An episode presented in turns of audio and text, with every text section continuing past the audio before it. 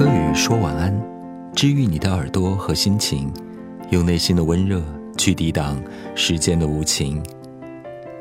大家晚上好，我是安柯宇。曾经为一份不值得的爱情干过多少傻事？在凌晨的马路上奔跑追寻，在漆黑的夜色里痛苦纠结，又在天亮时无法成眠，甚至做出过极端的事情，用伤害自己。来逼迫对方，大致是每个人都缺乏一些东西，我们无法自持，需要一个并无能力承受我们灵魂重量的人全盘接纳。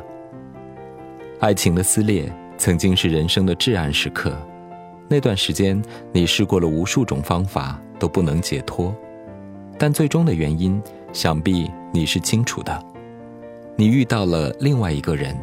或者是自己活生生的走出来的，从此心里便多了一块阴影或伤疤。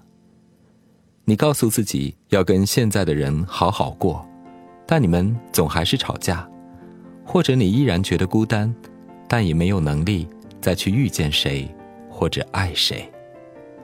那是你还小的时候，有那么多的人可以遇见，也有那么多的精力可以释放。每个人都为爱情攒了一些体力、能量和耐受力，品尝过痛苦，但觉得那是最纯粹和炽热的自己。后来我们变得世俗，变得平淡，变得沉默了。